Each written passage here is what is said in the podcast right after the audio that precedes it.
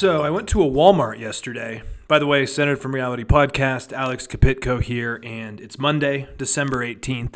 But, anyways, I went into a Walmart yesterday. It was the first time in a year or two, I believe, if I don't remember correctly.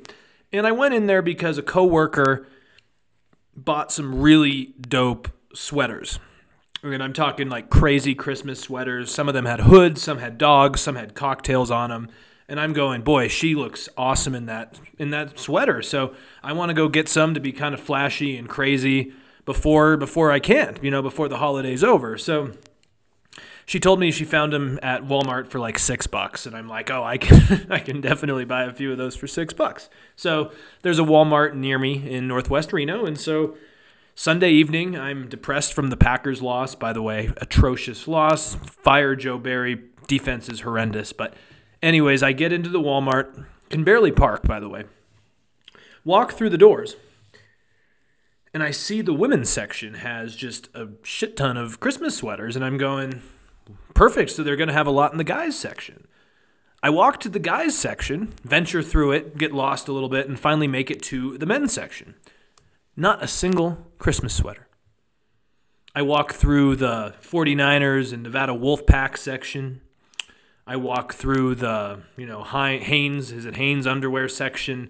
I walk through the Carhartt jacket sweat section. Walk through, by the way, socks and underwear are now in locked uh, cages, which is not a great sign of the times, by the way, but it's where we're at. So, anyways, I walk by the locked underwear and socks and realize I'm the men's section's gone. I'm in the kids section now. So I go, no, come on. They, they have to have sweatshirts. They have to have Christmas sweaters. They, they have like 500 in the women's section. So I walk three more times. I'm going, I must have missed it. My, I'm not known for having great eyesight. I walk through it again and again and again, and there's just no damn Christmas sweatshirts. So then I saw the line at self checkout was pretty much to the clothes section, and I'm going, you know, maybe this is a blessing in disguise, so I left. Moral of the story here it is fascinating to me because the women's clothes section at Walmart and the men's clothes section at Walmart are like just so stereotypical. So stereotypical. Like the women's section has the quirky Christmas sweaters, for example. The men's section has Niners shirts and Carhartts. And it's just I and this is not me being condescending or criticizing Walmart. I just found it fascinating that like literally just the stereotype of an average woman and the stereotype of an average man just kind of come to life in the clothing clothing sections of Walmart to the to the point where like, I can't even find a Christmas sweater.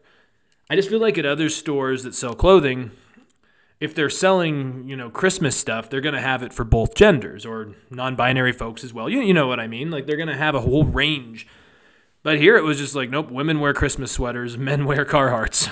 and I don't know, I just walked out with that epiphany. And yeah, I don't have a Christmas sweater now. So I, you know, I was I wanted to pay tribute to the great Gail Lewis, you know, who signed out of Illinois about three weeks ago. And I probably won't be going back, unfortunately. Uh, but if you guys know another place where I can buy a cheap Christmas sweater in the next like 24 to 48 hours, please let me know. And I guess, by the way, you know, I always talk about the Fox News fallacy. Well, maybe we should talk about kind of the Walmart security being the canary in the coal mine. What I mean here is that when underwear and socks are locked up, that is kind of a worrying trend about, you know, how we're doing as a society. Anyways, so I'll, I will move on. There's a lot to talk about today. I want to talk about potentially a new economic crisis in the Suez Canal, that is by Egypt and that part of the region obviously um, the Houthi rebels are firing on cargo ships, and people are worried this could really impact the global economy because I think it. What do I have it here? 12% of global trade goes through the Suez Canal, which is the Bab al Mandab Strait between Africa and the Arabian Peninsula. And, you know, we already have a shit ton of chaos going on. This would just add to it. So we'll talk about that. First off, though, I want to talk about Donald Trump, guys. He is not well. He's, I don't, I don't know if he's ever actually been well but well, he's much less well than he was before. it's a lot of use of well, but it's true. There is a darkness to him. He's surrounded himself with sycophants, with far right nationalists like the Stephen Millers and the and you know the Steve Bannons and the Michael Flynn's. Like he's surrounded himself with a very bad cast of characters. He's isolated himself. He's angry at the media. He's angry at Democrats. He's angry at the world. And he's seen the polling numbers where Nikki Haley in New Hampshire now has 29%. He has, I think, 43% from the numbers I saw last. So she is closing. She almost has 30. He's closer to 40 than 45. It's an interesting conversation to be had. And so I don't know if he's looking at the numbers and going, I need to be more radical, I need to be crazy.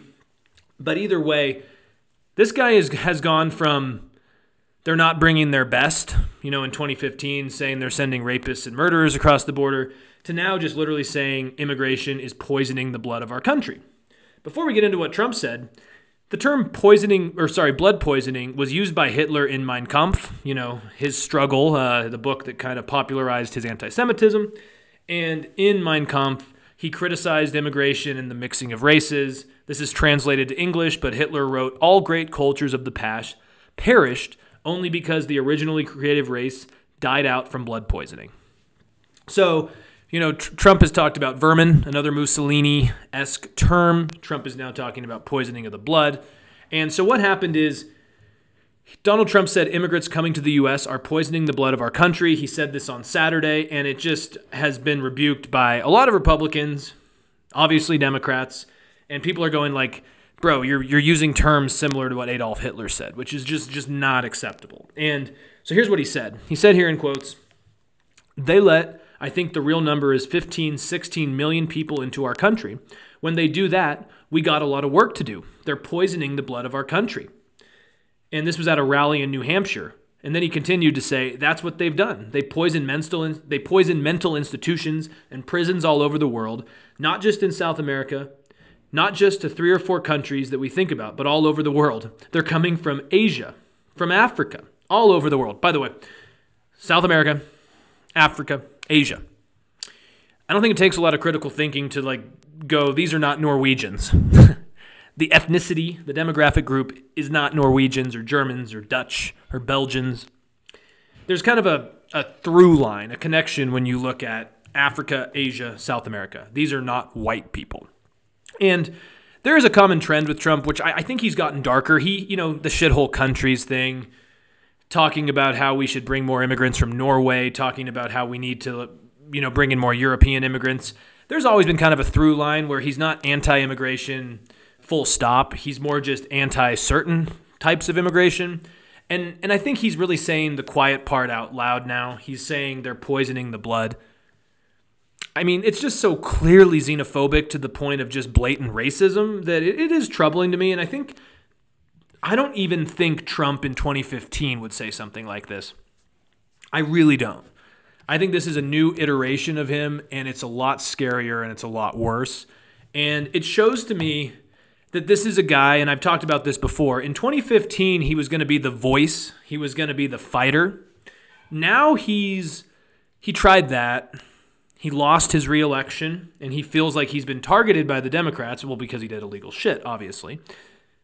But I think now he just wants revenge, and this is his revenge tour, and he just wants to appeal to that 30%. He's talked about how he, w- he would be a dictator on day one to shut down the border, build the wall, start the mass deportations, end the war in Ukraine, you name it. And only a dictator or an authoritarian could even say that because in a democracy, nothing really gets done in a day. I hate to say it, but nothing gets done in a day. That's just not how democracies work. But anyways, th- this is troubling rhetoric. You know, he's he's called Democrats, opposition party members, vermin. Now he's going to this. I don't think he's I, I don't think he is Hitler or Mussolini. Sometimes I don't even think he knows the things he's saying. But what I do know is that he has autocratic tendencies, and whether he's an idiot, whether he's smart, he has plans. The Heritage Foundation has plans. Schedule F, I've talked about a lot, so I'm not going to get into it. Heritage Foundation meeting with Viktor Orban. The Republicans are talking about pulling out of Ukraine. Like, we are seeing a moment where the U.S. is internally going in a very bad direction if Trump gets reelected, but we're also going to see a world where it looks like America is stepping back for the first time, and it could leave a world in chaos while the U.S. internally is also in chaos. And again, you have blowhards like Lindsey Graham who downplay it. He was on NBC News on Meet the Press, and basically he dismissed the idea that Trump's rhetoric was the problem he was asked how he felt about the use of blood poisoning, and he said in quotes, "We're talking about language. I could care less what language people use as long as we get it right. I believe in legal immigration. I have no animosity towards people trying to come to our country. I have animosity against terrorists and against drug dealers. And look, I, I, think Lindsey Graham, I don't think Lindsey Graham believes in all this like poisoning of the blood. I don't think he's on Trump's side on this one. But Lindsey Graham, once again, just kowtows to it, acts dumb, downplays it, and cr- allows this to happen. And, and the thing is, is I keep hearing Republicans say and commentators say, oh, behind closed doors, everyone hates this. They all think this is an awful statement. Yeah, but if you don't say it out loud and you keep just saying it behind closed doors, then you're allowing this to just keep happening and it's getting worse, guys. It's not getting better. I am no stat, you know, statistician by any means, but all I have to do is just look at the trends and things are getting fucking insane. And these enablers, I mean, I'm glad Governor Sununu, who has endorsed Nikki Haley, he's governor of New Hampshire. He was on CNN earlier, and I, I did see that he came out and just said this is awful language. You can't say this. Nikki Haley's okay. Okay. Also, side note: Ron DeSantis said this is a tactical error. My rule of thumb is that when Ron DeSantis is saying you've gone too far, you've probably gone too far. But anyways, guys, I mean, this is what happens when for the last almost eight years, yeah, about eight years, this is what happens when you don't tell a guy no. You don't stand up to a guy. You just hope he goes away. You wish he goes away. You put it on your vision board. Trump gone it's not going to happen. And so we can't just keep wishing it away. We need strong leaders, but obviously, unless we have a miracle, that's not going to happen. But th- this is just disgusting stuff, and and the Republicans won't do anything about it. Anyways, I've been wanting to talk about this for a few days now, I would say, and it is the Suez Canal. As I mentioned in the opening, this is the Bab al Mandab Strait uh, between Africa and the Arabian Peninsula. And I would say, according to most numbers I see, an estimated 12% of global trade by volume flows through it. And some say 30% of global container traffic goes through it. The problem here is that it might be shutting down because a lot of container ships and other large vessels are not going to go through it because of the Houthi rebels attacking it. And if you look on a map, basically the Suez Canal, you have the Mediterranean, can, or sorry, not the Mediterranean Canal, the Mediterranean Sea above Egypt, and then it goes into the Red Sea below Egypt, kind of, you know, east coast of Egypt, west coast of Saudi Arabia, going into Yemen. And the problem here is that basically it cuts through Egypt and goes into the Red Sea, and the Houthi rebels have been doing attacks on the Red Sea, and a lot of vessels are worried. The Economist writes here in quotes The Egyptian Suez Canal Authority said it was closely following events in the Red Sea. Over the weekend, American and British destroyers downed more than a dozen drones over the sea, apparently launched by the Houthis, an Iran backed Yemeni militant group that claims to target ships heading towards Israel. Going further into this, several shipping companies have announced that they are suspending voyages th- uh, through the Red Sea, which, as I talked about, is a crucial artery for world trade. And I think the bigger implications here are that this is all because of what we're seeing happen in Gaza between, obviously, the IDF, the Israeli government, and Hamas. And this is over a thousand miles from Gaza, but we're seeing a naval crisis unfolding that maybe could transform the war between Israel and Hamas into a bigger conflict with implications not just of a bigger war, a bigger conflict, but also implications for the world economy. And The Economist has a good piece on this. I'm going to read a little passage here because I think it highlights things pretty well. It says here in quotes Since December 15th, four of the world's five largest container shipping companies, CMA, CGM, Hapag Lloyd, Maersk, and MSC, have paused or suspended their services in the Red Sea as Iranian backed Houthi militants, armed with sophisticated weapons, escalate their attacks on global shipping flows. And basically, these companies have said that their ships would not use the Suez Canal in either direction until there is some sort of safe passage, until the Red Sea passage is safe. And some some vessels are saying maybe they will not go at all. Others are saying they are going to be rerouted via the Cape of Good Hope, which would take a lot more time. And by the way, the Cape of Good Hope, Cape Town, South Africa. So it's probably not lost on you guys. that would take a shit ton of more time. And the problem here is that these four companies, again, make up about 53% of the global container trade. So if they're either opting out or going around, we are going to see huge bottlenecks occur in the global economy, especially with supply chains. And a lot of economists and foreign policy experts worry that smaller shipping companies, smaller container vessel companies, maybe are going to follow suit and also do this. So even though you have the big four saying they're going to do this right now, you could see maybe a dozen do this by the end or more, and it would be a shit show. Now, looking into the implications, pretty much there are two. You have the risk of escalation or violence and what it means about the world, especially because of the Israel Hamas conflict, but also you have just the global economy. Let's look at Egypt first. So, revenue from the Suez Canal obviously is a huge source of income for Egypt. Egypt is in a horrible financial crisis. Sisi's regime is consolidating power, becoming more and more liberal. Inflation, because of monetary policy inside of Egypt, is a complete chaos, complete catastrophe. If you guys want to learn more on this, I have an episode called Netflix and Egypt are on the brink. It's about a year old, but I cover this entire uh, conflict and just conflict and just catastrophe in, in, in more detail. So I'd recommend checking that out if you want to learn more. But in the meantime, basically, Egypt needs this. Some say Israel needs this. Israel less so. Um, it's less affected. Only about 5% of its trade goes through its Red Sea port. But Egypt needs this because of tariffs, the passage, the tourist, I mean, just everything that's linked to this. And also, then if you zoom out, obviously this is bad for Egypt, which is already on the brink, but the world economy is also impacted because a prolonged closure of this just would raise costs around the world. Costs of shipping as you reroute things through Africa, this takes time. Also, shipping insurance premiums soar, which is something that's less talked about, but also just as important. And if you see short term supply chain crunches, this could lead to maybe a long term rerouting of trade. Now, let's go back to 2021, for example. Do you guys remember the Ever Given? I do because it was kind of a interesting topic at the time.